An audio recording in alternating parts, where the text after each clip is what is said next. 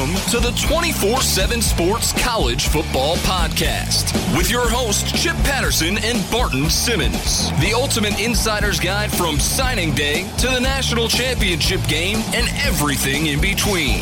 CBS Sports presents the 24 7 Sports College Football Podcast. That's right. We're back here on the 24-7 Sports College Football Podcast. Chip Patterson, Barton Simmons. Barton, man, we got, uh, we're recording this on Thursday afternoon.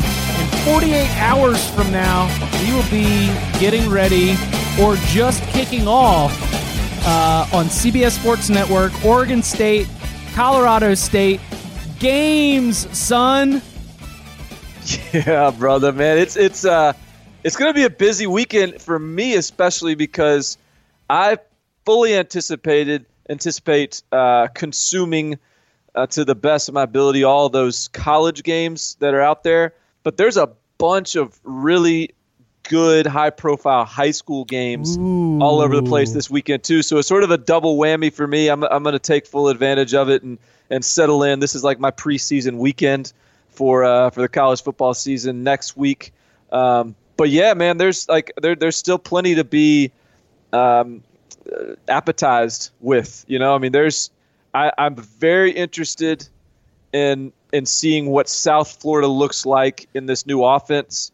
Um, I put in our CBS predictions that I thought they were the most overrated in the AAC because I, Ooh, have you caught in some bull some some hate from the Bulls faithful for that one? Because no man, we need to we need to alert the the, the South Florida fan base to get on CBS so they can hate on me. Um, all right. Well, real quickly before we, I do want to get some thoughts on some, a few of these games. We do. I mean, we got two top twenty-five teams in action. A pair of games on CBS Sports Network. Uh, BYU will be there, but um, I totally forgot that this was that weekend where some of the biggest high school programs in the country, some of the biggest stars in all of high school football, are going to get a little bit of extra shine um, like can off the top of your head, man, like who are who are some of the names or some of the some of the games involved uh, as you Barton Simmons will put on your national director of scouting hat and uh, and see how they show up when they go best on best. St. John Bosco from Okay. California Okay. heading all the way to Florida to play St. Thomas Aquinas, Oh, two powerhouse coast to coast programs. Another coast to coast battle is going to be DeMatha Catholic out of Maryland, who's kind of up in your neck of the woods, who's always loaded. Yep, Uh, they're going to be playing Bishop Gorman, um, from Nevada, right? out of, out of Las Vegas, um, which is just, I mean, that's sort of a almost an IMG light out there in terms of just like the talent that they've got. Um, and then, you know, those are two that are on Friday night. Another one that's on Friday night is going to be Justin Fields, the number one player in America, playing the defending, I think, 4A state champion in Rome, who's got a bunch of college prospects on the defensive side of the ball. So that's going to be fascinating to see what he does. He was able to beat that team last year with a, a pretty strong individual effort. So uh, he's got a chance to solidify his standing as the top player in America with, with that show showing in Georgia. So uh, I mean, it's it's, it's going to be probably for me an even more interesting high school football weekend than college, given the the, the limited slate we've got. But uh, but again, still plenty to kind of wet our whistle with uh, on uh, on Saturday as well. All right, so Justin Fields, I, I might have been one of our very first episodes. You had just come back Yeah. from the opening, and I think that you predicted at the time that he would be moved up uh, when the recalculations were done. And I guess that you know that that's my fault for not bringing it back. That he is now, according to the twenty four seven Sports rankings, the number one player in the country. He is both the number one player in the country according to, to our rankings that, that, that I spearhead at 24 7 Sports, but also according to the 24 7 Sports composite rankings, Wow. which is an industry composite. So now, while some people still have Trevor Lawrence number one, who's the other Georgia quarterback that's committed to Clemson, uh, the consensus now across the board is that Justin Fields has just barely edged Trevor Lawrence out. So it's going to still be a fun battle to see those two duke it out, not not head to head, but uh, side by side over the course of the season in the state of Georgia, because uh, those are two really unique quarterback talents. All right, on Saturday, Oregon State and Colorado State opening up all the action. That'll be on CBS Sports Network, two thirty. Um, that's a that's a spot where Mike Bobo's Rams are actually favored by four in this Pac-12 Mountain West matchup. I've got no particular lean there. You mentioned South Florida. That will be on CBS Sports Network as well. Uh, they will be playing at San Jose State. The Bulls, a 22 point favorite there. Uh, you mentioned the offense. We got Quinton Flowers back. Sterling Gilbert follows Charlie Strong from Texas. Uh, and I think that that's where you're expecting to see Quinton Flowers used uh, in a dynamic way because of Sterling Gilbert's lineage. This is uh, San Jose State. We're not expecting a whole lot of resistance here on defense, right? Yeah, I mean, I don't. I will say, I, I, if you watch this game, Andre Chachere, a, a, cornerback for San Jose State, is is an NFL prospect. I, I liked him in high school. He's going to be a kid to keep an eye on if you just just sort of want to be a nerd. Uh, but I, this, I'm, I'm interested in this game because Sterling Gilbert's never really had a mobile quarterback. He's never really he's never really catered to a mobile quarterback, and so I think it's going to be interesting to see just what this offense looks like. I, I fully expect South Florida to win, but I think the, you know the way this offense operates. Are they clicking? Do they look like they're in rhythm? Does Quinton Flowers look comfortable? Those sort of things are what I'm going to look for as as you know as we start to dig into whether or not they can go undefeated, like a few people out there are are, predicting. Whoa, whoa, whoa, whoa! I got. I'm seeing a lot of that now. Whoa, you, whoa. surprise. That's that's all over the place. Like the ever the the this sort of trendy bold prediction is USF goes 12 and 0. Nah, that ain't happening. I think the American Athletic Conference is too good, and that you know what I'm saying like that's a compliment to the the competition that they're gonna have. I uh, agree. I got yeah. I got San Jose State covering 20, 22. If it was under three touchdowns, I might go with the Bulls. But you're going cross country. You're playing at San Jose State. First game, new head coach, new staff. Yeah, give me the Spartans to cover the number. I took I took the Spartans to cover as well. Uh, also, Stanford 30 and a half, way too much. Even against Rice, even in Sydney. I mean, and my thinking here was you just want to get these guys back on the plane healthy, right? Like I just I don't I could see David Shaw um I think they'll need defensive touchdowns to cover 30 and a half. How about that? Yeah, yeah, I think probably you're right. Though they may get defensive touchdowns as good as that defense is, is and, and as good as that secondary and linebacking group is. The the big thing I'm looking at here is again Keller Chryst. I mean, yeah. quarterback position is because I, I think if, if Keller Chryst is is good is is dramatically improved, maybe not even dramatically improved, but significantly takes a step forward. Uh, this is a team that could go to the playoffs. I think they're that good everywhere else, and so I'm I am really interested to see if that guy looks like a leader of men, a comfort level coming off an ACL injury.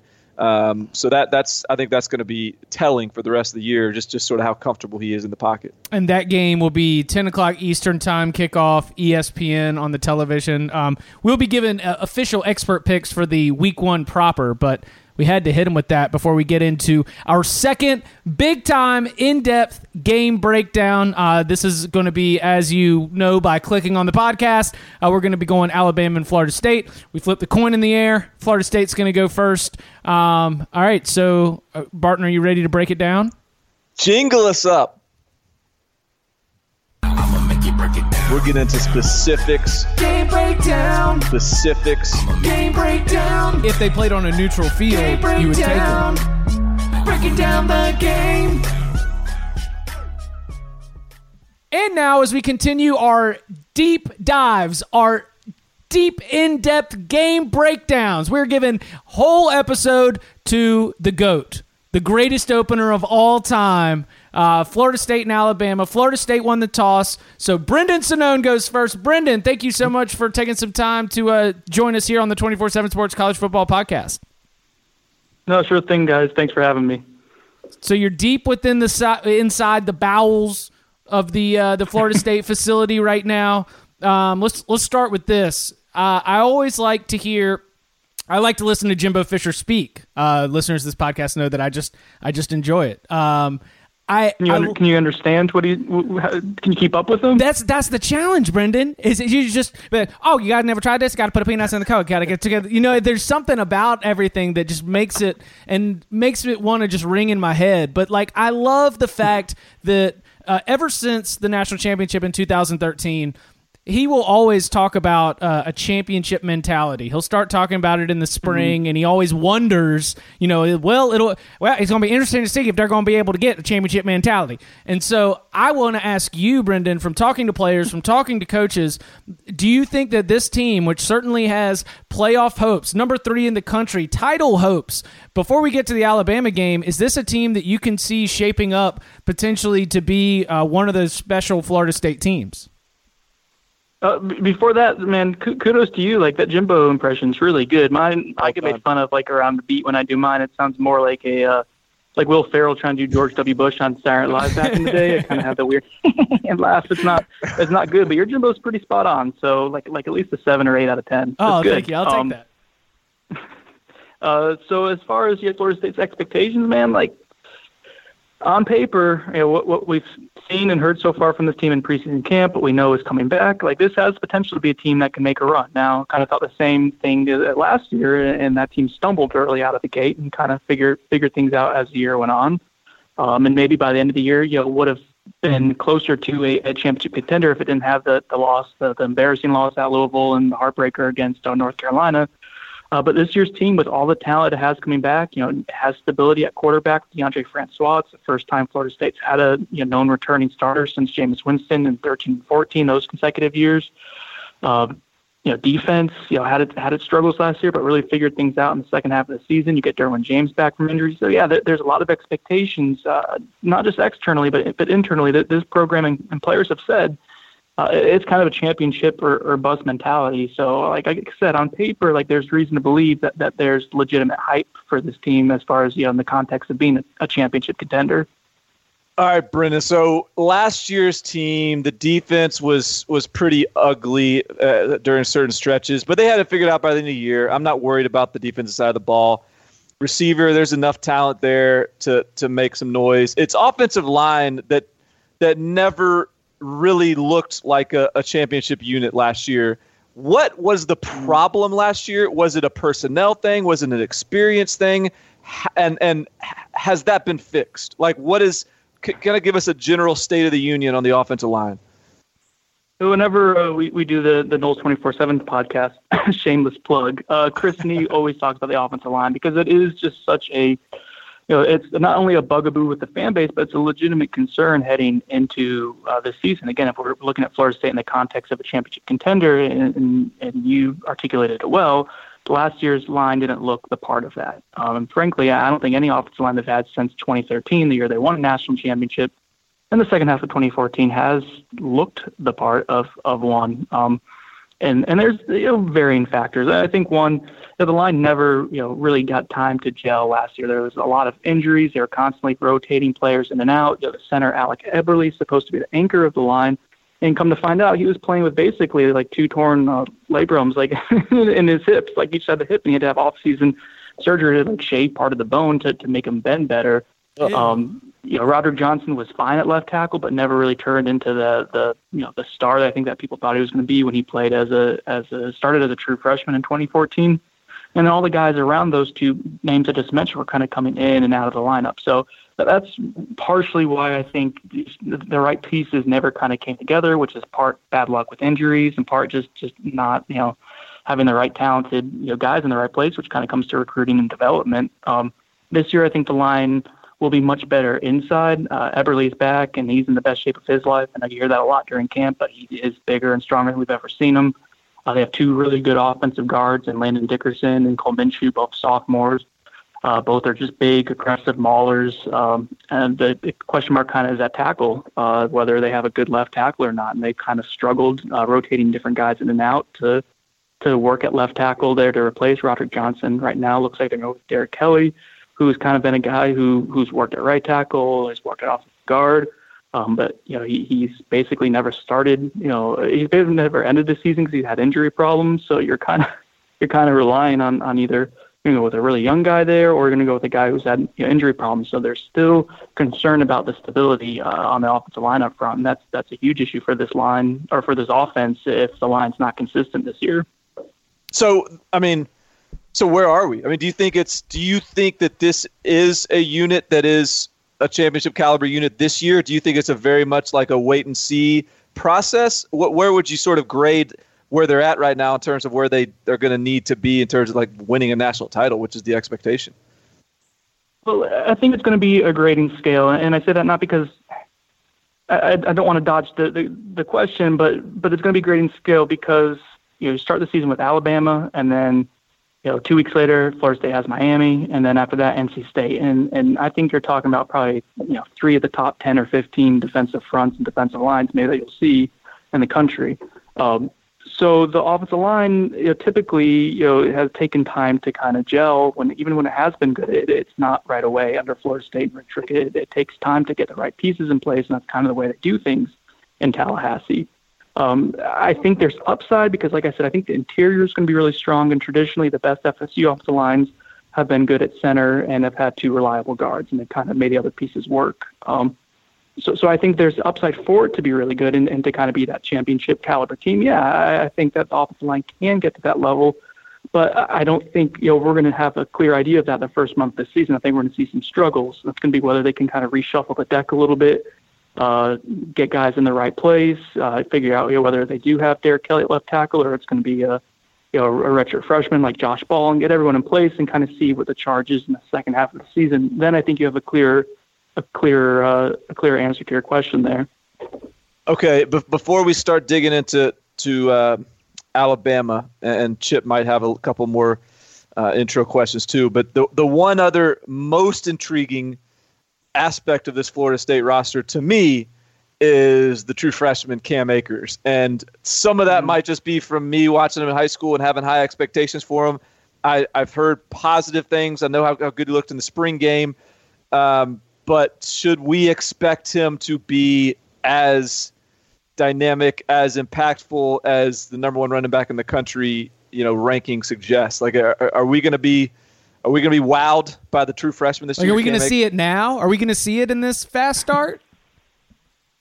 Yeah, that's that's one of the million dollar questions of the preseason. Is, is I think it's not you know a matter of if Cam Akers plays impressive, but you know if if more a matter of when when when Florida State decides to kind of to kind of unleash them and, and, see what they have. You know, typically under Jimbo Fisher, he, he doesn't like to play true freshman on offense. He's much more comfortable with true freshmen on defense uh, at various levels than he is on offense. I mean, I think took Dalvin Cook uh, until I mean he was basically a third string running back, and the two guys ahead of him, Carlos Williams and uh, Mario Pender, had to get injured before uh, Cook got in there. I think like in October, and you know he was a five star, you know, pretty highly rated guy um, sure. too, and and yeah.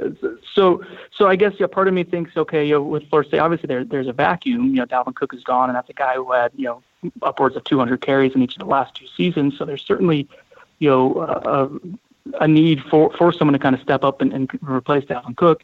I think Cam Akers is part of that equation, um, and I think he'll see an expanded role by the end of the year because, like, like you said, everything that we've heard has been pretty positive. Uh, you obviously saw what he could do in the spring game where he had over 100 yards of total offense. Uh, his highlight film from high school is just crazy. Everything's there. We've heard he's super mature. He's handled the adjustment to college really, really well. Um, but again, Jimbo kind of likes to slowly bring his guys along. And I'll go back to the start of the season with the good defenses, really, really good defensive fronts Florida State's potentially playing with Alabama, Miami, and NC State.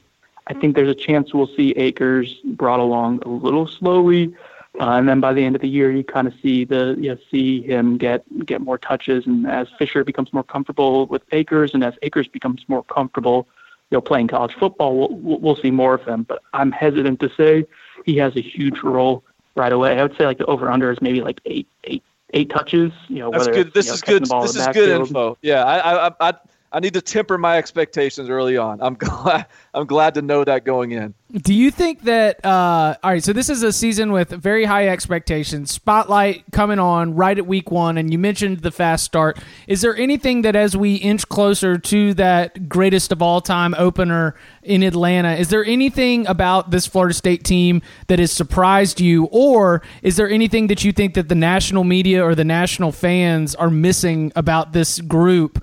Um, you know, because there's there's Derwin James, there's Deondre Francois, there's Cam Akers, there's uh, a defense that looks absolutely stellar from Derek Nnadi, Matthew Thomas. Like there's there's all these things in place right now, but is there anything that we're missing about a group that uh, is is going to have. We're going to be nitpicking this Florida State team by mid October, looking at everything. Where do you think we're going to be drawn to, either a strength or a weakness that you think most people outside of Tallahassee are missing? Well, I'll, I'll throw a name to you guys, and you I mean you you probably know Nyqwan Murray or, or Nooney as they call him here. I think he kind of had his coming out party nationally in the Orange Bowl last year. He had two receptions Sure. for two touchdowns, including the the game winner. But yeah, I don't know on a national scale like if he's a household name yet, and he shouldn't be. Like he only had about uh, I think off the top of my head like 400, 500 receiving yards last year. But uh, but he's the guy that they're really, really, really excited about. And I think the wide receivers in general, you know, they, they lose a lot of, of experience at the position, but they have a lot a lot of talent coming back. And Nyqwan Murray is kind of the, the guy who spearheads that that um, that receiving core. So, you know, if Florida State's good, like real good, like if it's a championship contender, you know, if it starts the year three and one, or you know, even somehow four and zero, um, Nyqwan Murray is going to be a reason why, and it's going to be a name that people are going to be really, really uh, excited about, and especially in the NFL communities, because he's not the biggest guy, but man, he has, he has great hands, he moves well, and just has a knack for coming down with the football. So he's a guy that I think is maybe getting overlooked uh, right now, uh, and again because he doesn't have a lot of production, but but I think he's a name that people will start knowing uh, if Florida State wins at a really high level. What about the guy who's supposed to get him the ball? You've been able to see some pretty some pretty strong quarterbackings in the last several years uh, covering Florida State. Do you think that where do you think Deondre Francois needs to take a step forward from last season to this season on the field? And do you think, based on uh, what you've either seen in limited access or heard from players or coaches, do you think he's ready to do that? Yeah, Chip, super limited access. We get like yeah, ten minutes before practice, Right. and we got one open practice where we're able to see him. So, yeah, everything that I'm going to say about him, I'll preface it by saying it's what we've heard, um, whether on record, off record, you know, from, from players, coaches, whoever. Um, he's looked pretty good this preseason. I think Jimbo is comfortable with him. I think Fisher likes to have that rapport with his quarterbacks where, where they can talk openly and candidly about what they're seeing, and he wants to make sure that guy can relay things back to him. And Deondre Francois has proven that, that he sees things in a way similar to Jimbo Fisher, which is why they work well together. Uh, the, the things that I think he really needed to work on this offseason uh, was being more accurate on shorter passes, intermediate throws. Uh, his, his completion percentage in the second half of the season uh, went down. It was against some really good defenses, but you know, he was floating around 50% in, in quite a few games, uh, and that's not sustainable you know, for, for a team that wants to win the whole thing. Uh, so that's something he's wanted to work on, and I think he's gotten better with that, and, partially it's because he's seeing things better. And that's one thing we've heard all preseason is that he's he's reading defenses a little bit quicker, knowing what he needs to do with the ball right away, uh, and understand what guys around him are doing. And I think that's going to give him more confidence and make the ball you know, more accurate when he gets rid of it. So uh, those things we've heard about him have all been pretty pretty positive. Uh, I'm not sure, you know, just what his his ceiling is right now, but, but I think there's a lot of optimism about what he what he is and what he can be. All right, Brennan, this is the time of, of year when coaches start saying, "Hey, we've we've we've been focusing on us all preseason. Now we're going to focus on the opponent." So I'm gonna I'm gonna call on you to, to to make the switch with Jimbo and start focusing on Alabama here. What what's going into this Week One matchup, which is obviously the premier matchup out there?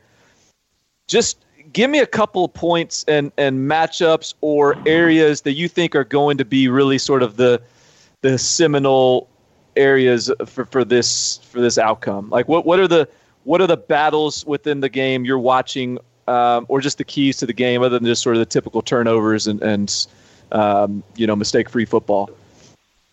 Well, I think when, when you know, and we're going to start doing a little bit more game coverage stuff, you know, next week as soon as you know Monday hits, we're going to start rolling out with that. But uh, what I've done with research so far and looked at Alabama, I think that the one thing that pops up to me um, when you talk about strength versus strength is the reason why I think this you know, game excites so many people is Alabama's running game and, and the way it's going to go about you know attacking FSU's defense. Uh, with you know, I mean the slew of running backs that it has, whether it's you know Bo Scarborough or Damien Harris or uh, whoever else, they have just this this stable of running backs, and then Jalen Hurts, who ran for almost a thousand yards last year as a quarterback. Um, so that's Alabama's strength, and, and I think that's going to be the strength of not just Florida State's defense, but it, but its number one strength that's going to be able to hang its hat on as a team this year is its ability to stop the run. Um, you guys mentioned Derek Nnadi earlier, and, and Josh Sweat as a defensive end. Demarcus Christmas is a guy at defensive tackle that staff is really high on. it's going to be strength versus strength. It's going to be FSU's ability to stop the run and something they got increasingly better at as the season progressed last year versus what Alabama does at, at just an extraordinary, extraordinarily high level and always has under Nick Saban. They've always produced really good running backs and, and a bunch of them on the roster at the same time. Uh, and that's going to dictate, I think, the terms of the game. Is and this is not different than any other football game. The team that can kind of control the trenches and, and, and run and, and kind of assert itself is typically going to be victorious. And, and I think you know that that's where this game starts and ends is is with that battle. FSU's defensive front uh, versus Alabama's really potent rushing attack. Now, you started digging into defense a little bit, and so we've yet to talk about my singular most favorite player in all of college football, Derwin James. I, I'm. What is your sense in how, whether it's this game or throughout the season, they're planning on using Derwin James? Is he going to be in like a Lamarcus Joyner type role, be sort of a Jalen Ramsey in, you know, what whatever? I guess it was freshman year kind of when Jalen Ramsey was sort of the, that nickel type. Uh, is he more of a, fr- a, free safety, or is he just sort of going to be a, a, you know a, a hybrid Derwin James position where they just do everything with him? What what are your expectations out of this guy? Yes, all, of the above. We'll do, we'll do everything for them. He's uh, going to be Lamarcus Joyner. He's going to be Jalen Ramsey. He's going to be all of them. Uh, uh, the, the, I mean, there's a ton of hype about Derwin James, and I think it's mostly justified because last time we saw him in the context of a full season in 2015, like he was fantastic. Like Pro Football Focus has him rated as the highest safety you know, individual season you know they've ever had since they started covering college you know athletics. This was only like five or six years, but still, he's he you know had the best individual season ever for a safety, and that was as a freshman who only started like six or seven games. Um, and what made him so special was because he could do everything at such a high level. Uh, he was reliable back end on the defense once he kind of got his feet wet a little bit, you know, covering deep passes.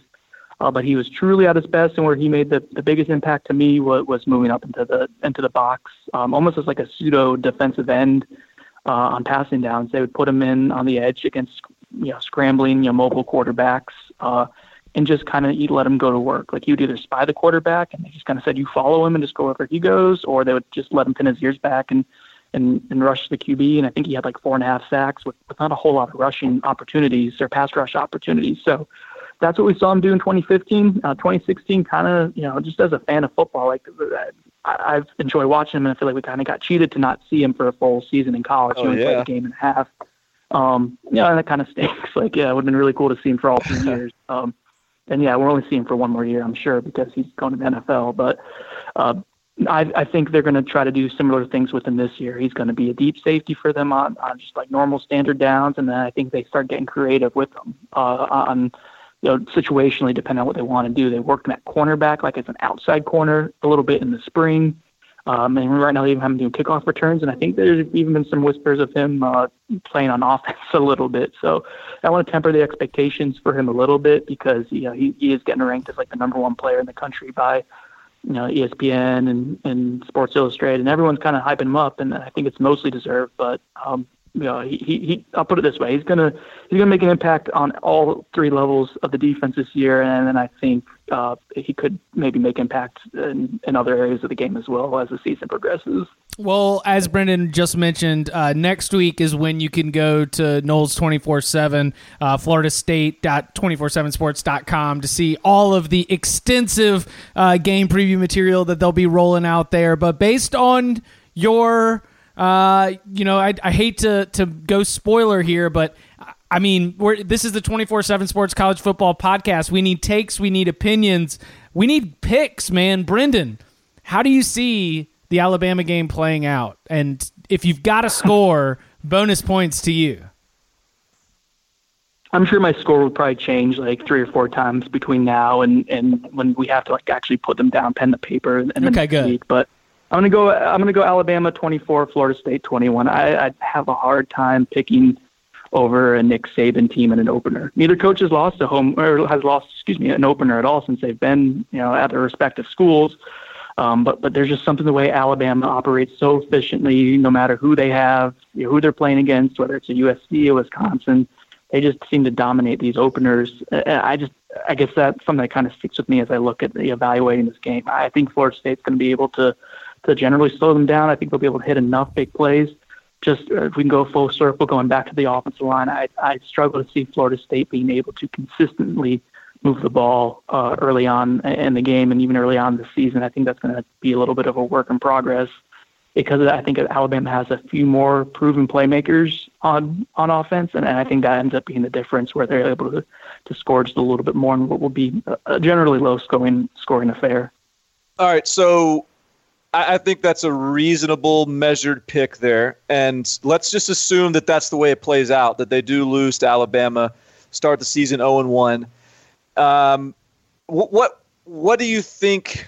Like, how confident are you, or what expectations do you have for them the rest of the way? Like they've got Clemson away. Obviously, there's going to be some tough trap type games uh, in the Atlantic. Do you think if they do start out 0 1, like what is what's going to be your confidence level that they can figure out a way to still get into the playoffs after that? Well, I've kind of thought this is generally speaking a, a 10 and 2 team. Um. And not because of talent. I think just the schedule, like you alluded to, is really, really good. Um, really tough, I should say. You have to yeah. play at Clemson. You have to play at Florida.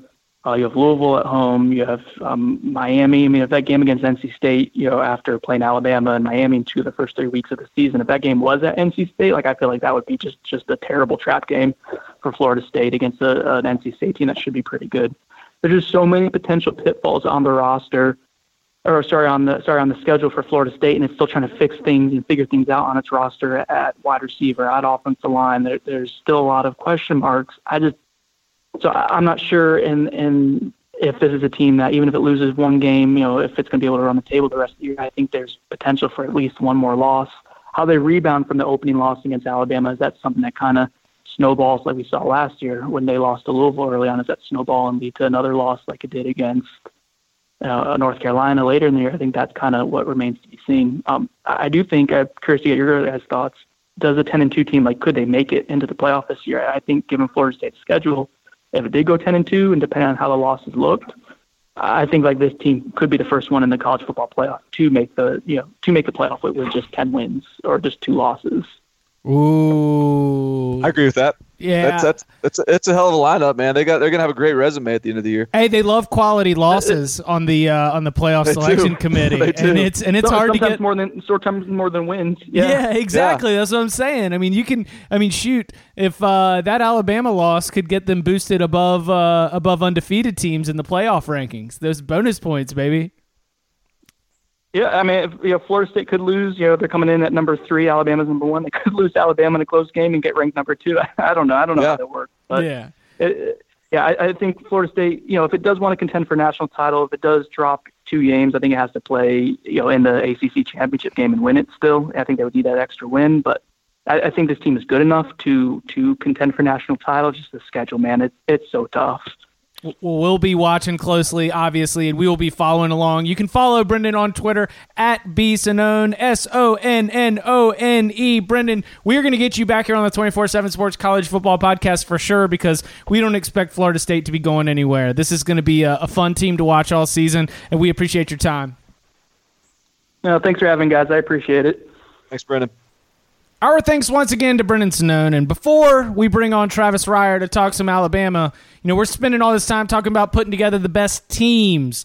And if you're hiring, trying to put together your best team, then you need to know where to post your job to find the best candidates. That is why you need to go to ZipRecruiter. With ZipRecruiter, you can post your job to 100 plus job sites with just one click. Then their powerful technology efficiently matches the right people to your job better than anyone else. See, that's why ZipRecruiter is different. Unlike these other job sites, ZipRecruiter doesn't depend on candidates finding you it finds them. In fact, 80% of employers who post jobs on ZipRecruiter get a quality candidate within one day. And this is for small businesses, big businesses, businesses of all size. And right now, our listeners can post jobs on ZipRecruiter for free. That's right, free.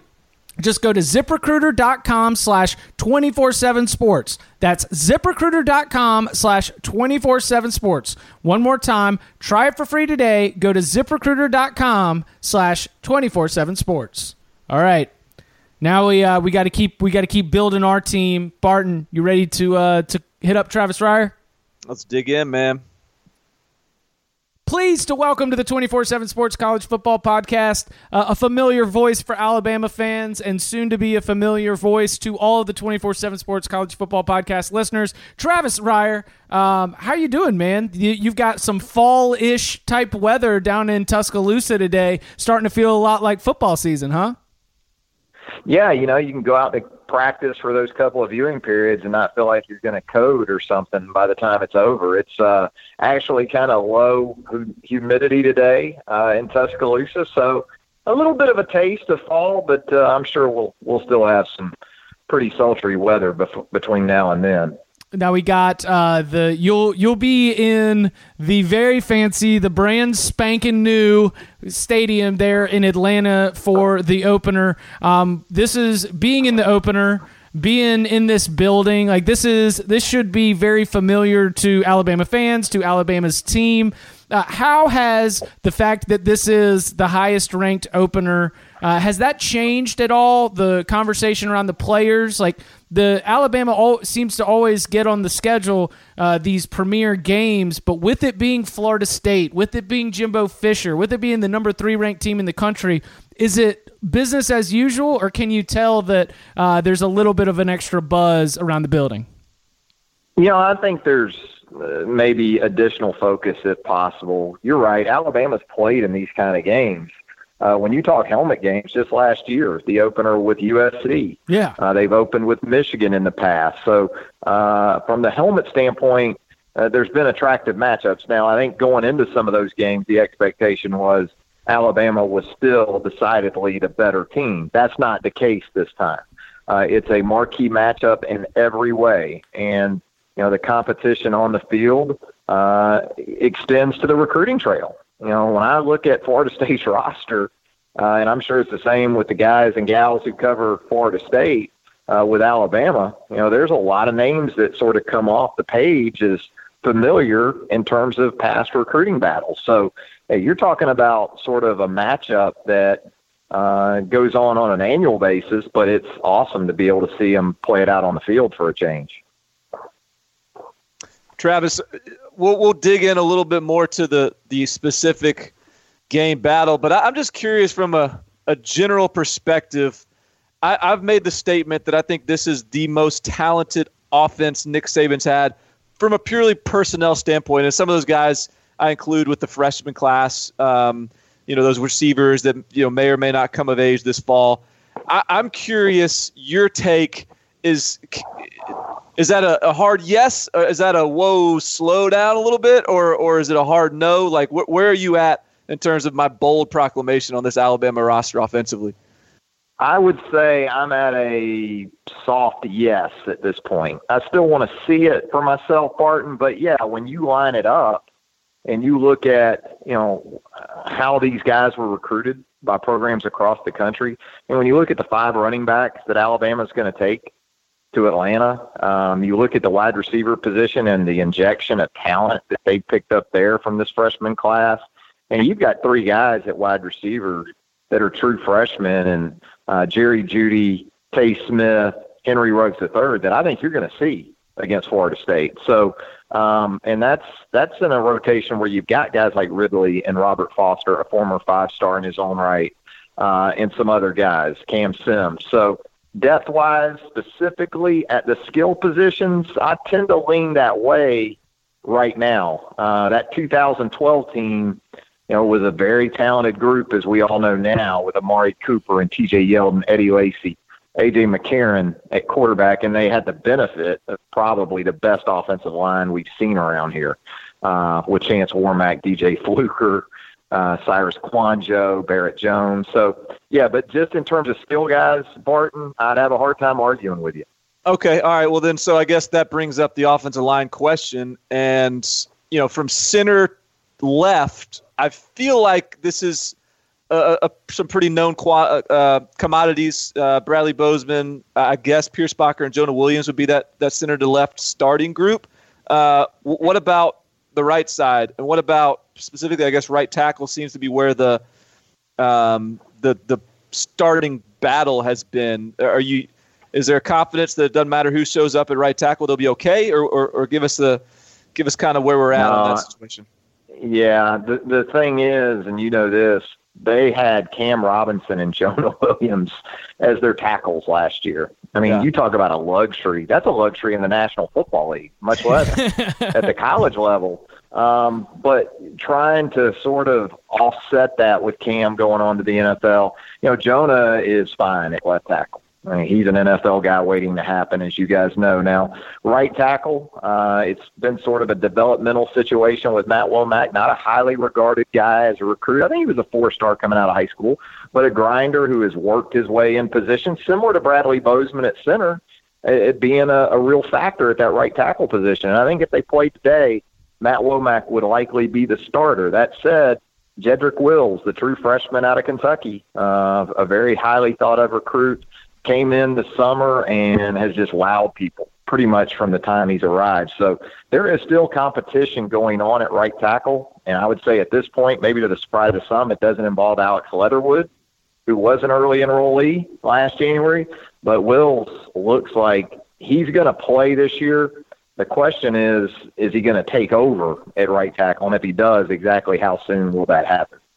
We were on a uh, a Bo Scarborough watch for a hot minute. Turns out his absence from practice was illness. Um, what do you know about this? And is there any is there any reason to be concerned about uh, the the superhuman of a running back and his ability or his role in the Alabama offense for the opener? Yeah, until we see Bo, do it over five, six, seven games, which I don't know if any of us have seen that from him going back to his high school days. There's going to be concern anytime he's not on the practice field. It turned out that it was just an illness. Uh, he's been back to practice the last couple of days, looks really good.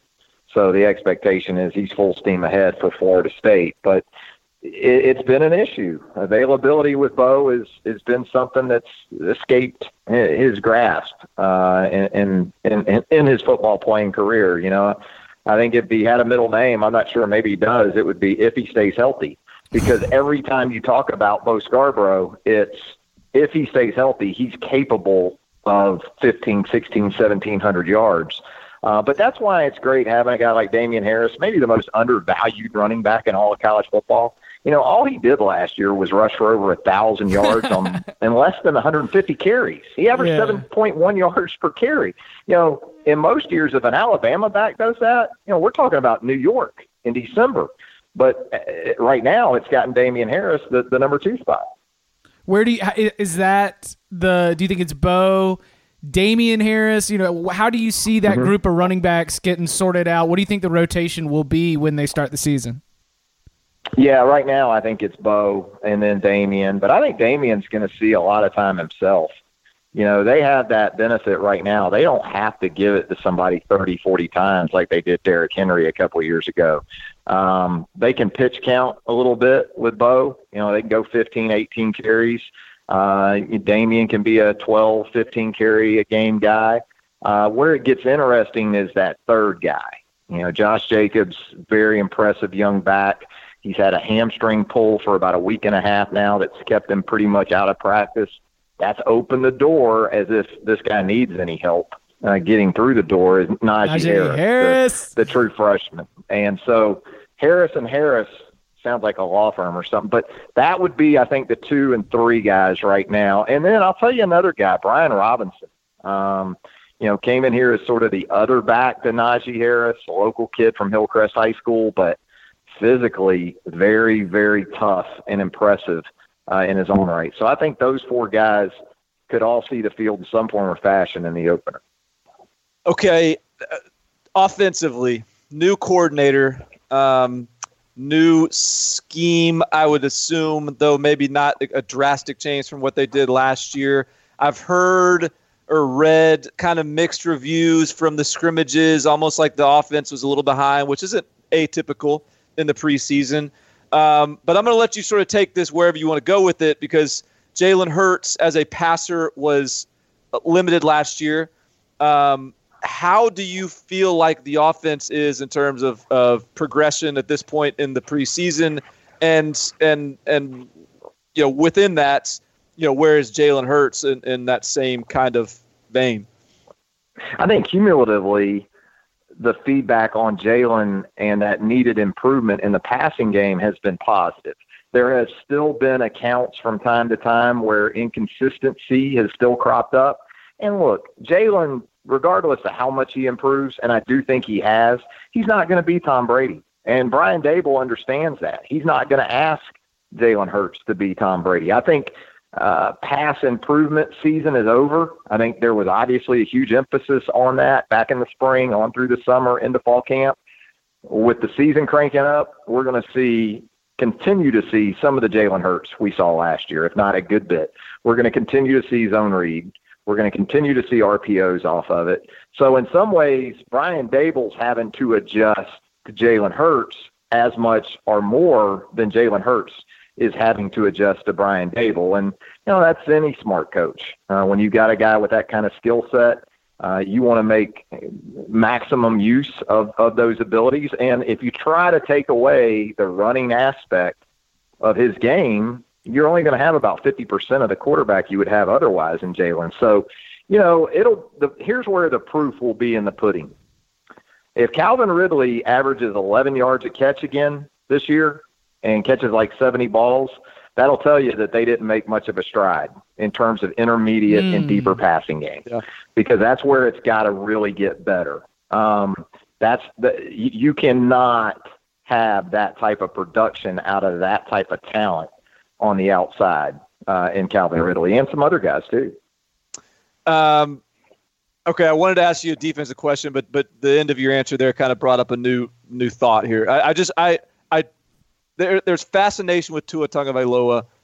Where, where it's real, by the way. It's yeah, real. so it's so not get, fascination. Okay, uh, there's a fast. Okay, good. I mean, but what is? Where are we with Tua? Is he going to play? Is he going to play some? Is he is he going to be? Is it uh, uh, you know if Jalen starts struggling mid year, is he going to start? Like what what do you? What's your expectation for what level of exposure we'll get to Tua this year? I have kept the expectations to a pretty much minimum with Tua. But when you talk to eyes that you trust that come out of scrimmages like this past Saturday and say, I don't know how they're not going to play him, wow. that really perks up your ears. And that's the feedback I got from multiple former UA players. Um, and so, you know, it's uh, it, it's going to be interesting to see how they go about it because in terms of just passing ability, uh, and instincts and the physical tools to carry it out. I don't think they've had a guy around here like Tua. Um, you know, Jalen's great in his own way, uh, but I do think if they wanted to play Tua in some situations, it would work because I do think Tua as a passer can complement Jalen in some ways uh, that maybe that, that Jalen isn't as efficient or effective. So it's a great question, and I'll be surprised if we see anything scripted for Tua against Florida State. But again, and the people I talked to, this was twos against ones, and Tua was making plays against the defense. So, uh, yeah, I, I think I think Nick Saban very much knows what he has in Tua. It's just uh, it's a great problem to have, but it's one they're going to have to try to figure out. You've got uh, on the the ones defensively, the ones for Alabama's defense is just an all-star roster. And one of the things that's so interesting about this particular season is that when you lose uh, seniors uh, like um, a Jonathan Allen, like a Reuben Foster, I think that there's a there is a collection of players. Uh, I'll throw two names out there that I know, but I'm I'm asking you, Travis, like I think Rashaan Evans and Da'Ron Payne are two names that a lot of college football fans uh, do not realize are all American level talents. Who who else is in that conversation, and who are these other names that are going to crop up and very quickly reveal themselves to be uh, not just uh, the next in line of being all conference kind of players, but some of the best players in the entire country? Yeah, I think some people are already aware of Da'Ron. Um, maybe not as many of Rashaan, but I think absolutely.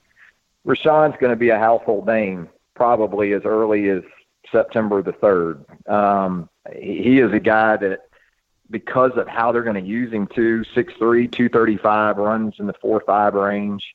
Um, you know, early downs you're going to see him at inside linebacker. Passing downs they'll kick him out to the edge and let him rush the passer, which is what he really is in at his heart. Is he, he's a pass rusher, but he has adapted so well to the responsibilities at inside linebacker that he can really do both. Um, you know, otherwise, I think that uh, a guy that needs to become one of those type of players is Trevon Diggs mm, at corner. Yeah. And by all accounts, he's had a really good camp, really good preseason, which they needed to happen uh, because if he takes over that corner spot opposite Anthony Averett, it kind of settles everything else on the back end. So I would say Trevon Diggs, also Christian Miller. You know, this is another former five star type recruit who needed time. Uh, he came in here about 205, 210. Uh, he's now at the 240 uh, and still dynamic in terms of his pass rush ability. So, in filling that void for Tim Williams, Ryan Anderson, keep an eye on Christian Miller. He's had a little bit of a hamstring issue the last few days, so we'll see. But if he's healthy, uh, he would be one of my picks too. All right, as we take a look at the Florida State game specifically, um, where where do you think this one? Because Alabama is obviously the betting favorite, but like you said, leading into this, this is unlike some of the other high profile Power Five helmet game openers. This is one where uh, the debate on who the better team is uh, is a little bit more up for grabs. Where do you think it is essential for Alabama to show up and play well in order to be able to win? Gosh, um, you know, offensively, it still starts with the run game at Alabama. I mean, as as much as they've been explosive in recent years, especially with Lane, uh, the last three years, uh, you know, with those type of backs and, and uh, their ability to get you easy yards that are really pretty hard, I'm sure. But uh, that's where I'll be most interested uh, early in the game and also from a philosophical standpoint for Brian Daboll, you know, how committed is he to getting back to, you know, pounding the rock a little bit more uh, from a traditional standpoint, two tight ends, whereas Lane was uh, three wide receivers and, and more centric that way. Um, so that's where I'll be watching, and, and that means that offensive line, obviously, especially the right side. You know, I think Jalen's got to make some plays early with his arm because my expectation is – Florida State, with the talent they have in their secondary, they're not going to have a problem saying, "Look, we'll man up. Mm-hmm. You know, we'll put Tarvarus McFadden on Calvin Ridley, and we'll man you up, commit an extra guy to the box, and let's see if Jalen can do it with his arm." I fully expect that from Florida State defensively. You know, pass rush, and, and that was such a problem for FSU last year. I think they gave up 36 sacks. Deondre Francois took shot after shot last year. They feel like they've improved there. Alabama, obviously, with a lot of production to replace uh, in the pass rush, but you know, young guys like Raekwon Davis at defensive end, who you will again, speaking of one of those guys that people will find out about pretty quickly, he'll be on a lot of freaks lists in in the next year or so at six seven and about 290 pounds. So, you know, some of those younger defensive ends and those guys like Christian Miller on the edge, Terrell Lewis on the edge, um, you know, they need to to find out real early in the game exactly how much, if any, Florida State has improved in terms of protect, protecting the quarterback. Do you have a game pick yet? You know, I picked Alabama in my way too early picks, but you know, as it gets closer, at least as far as a final score, uh, I, it's it's. Uh, I, I'm starting to think there might be more points in the game. Ooh. I know we talk about all these defensive guys, but man, when you look at the offenses and the quarterbacks specifically, and the potential for big plays, uh, you know, I could see a game that gets north of 60 combined points. Oh, wow. What's the over under on that right now? You know, those days are behind me. Okay. Fortunately, uh, I used to be able to call up those numbers pretty good. I, you know, I'm not totally sure. I'm gonna, if I had to guess, I would think it's probably in the mid 50s. Oh, it's at 49 um, and a um, half. Oh wow, yeah, see, I think I think there's a good chance it goes north of that because you know you look at these defenses again and they're they're stout, they're talented. Yeah, but you know I saw I saw the thing about it for Alabama is they're great stopping the run, and I think they're going to make it very hard for Florida State to run the football. Um, but you know, Austin Allen threw for 400 yards against them last year in that situation. Sure. Uh, Chad Kelly uh, did the same thing. Deshaun, uh, you know, you still have to be able to get off the field, and it's harder than ever. It seems like in this era of college football to do that. So it's like the you know maybe things are a little bit tight for a quarter or two, and then all of a sudden they break open. Because that's what I, I've thought for Yeah. a second that they would stay both both teams stay a little bit conservative, and then there's just too, whether it's uh, Calvin Ridley, Nyqwan Murray, like there's just too much talent out there where one blown assignment is going to be a touchdown. Yeah, and I hear you know from the Florida State perspective, all the the, Travis uh, Rudolph and and the guys they lost at receiver, but yeah, Murray, Tate, uh, Gavin, they've got guys coming, and uh, even Izzo, the tight end, I think is probably undervalued a little bit. So you know, if it turns into you know a, a throw it every down type of game, um, you know, it could it could get very exciting. Wow. Um, all right, what about the the season as a whole? You've you've got Alabama, um, you know, being able to maybe edge this one out in a higher scoring than expected game as the schedule as the schedule unfolds. How do you see where do you see the pitfalls in Alabama's pursuit of returning to the college football playoff and trying to win a national championship? You know, if Florida State doesn't get them in the opener, it's hard to look at that schedule and think, well, this is a real possibility prior to Auburn. And that's all dependent upon what type of shape Auburn's in from an injury standpoint. Like last year, by the time the Alabama game rolled around in late November, you know, Sean White was all but done at quarterback. Cam Pettway had an ankle sprain that he was trying to come off of.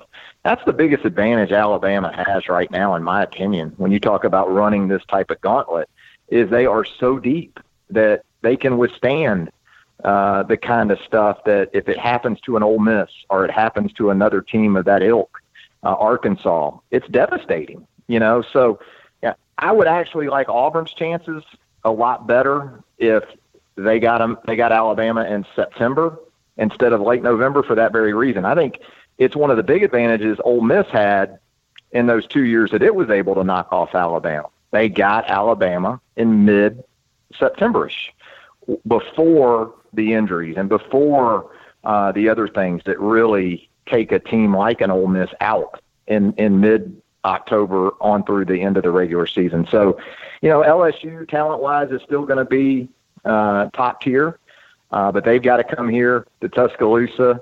Uh, I'll tell you a team that I think could, and I, I go back Ole Miss, and again, in large part because of where it's on the schedule. I think Shea Patterson, I think those receivers at Ole Miss can come in and make it entertaining in Tuscaloosa.